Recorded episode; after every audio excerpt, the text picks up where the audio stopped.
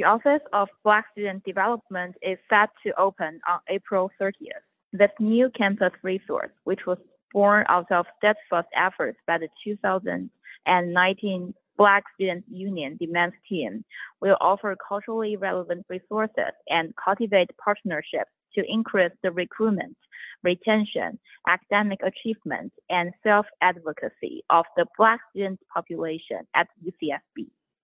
The director of the new office tells the UCSB Current that the Office of Black Student Development is rooted in more than 50 years of advocacy, activism, and leadership by the Black campus community.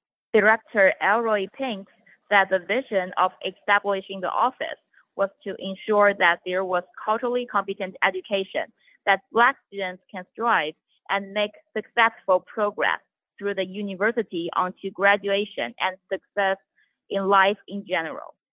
Thinks that he wants the OBSD to be a place where the Black students find collaborations, connections, pathways, and byways to get the full gamut of the university. According to Pinks, OBSD aims to bring together all of those resources to ensure that the office is not only speaking with the Black students, but educating, empowering, and advocating for them, which really lays bare all the possibilities for the Black students at UCSB to be successful here and beyond. Aaron Jones, director of UCSB's Educational Opportunity Program, said the office will serve Black students as a safe place where they can access a variety of different resources to support their educational attainment. Jones noted that the office will also welcome faculty, staff, and alumni.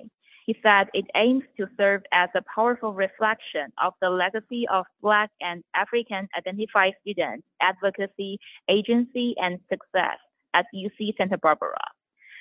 The Office of Black Student Development will work with units across campus, including admissions, alumni, campus learning assistance service, counseling and psychological service, academic departments, and the Office of Development.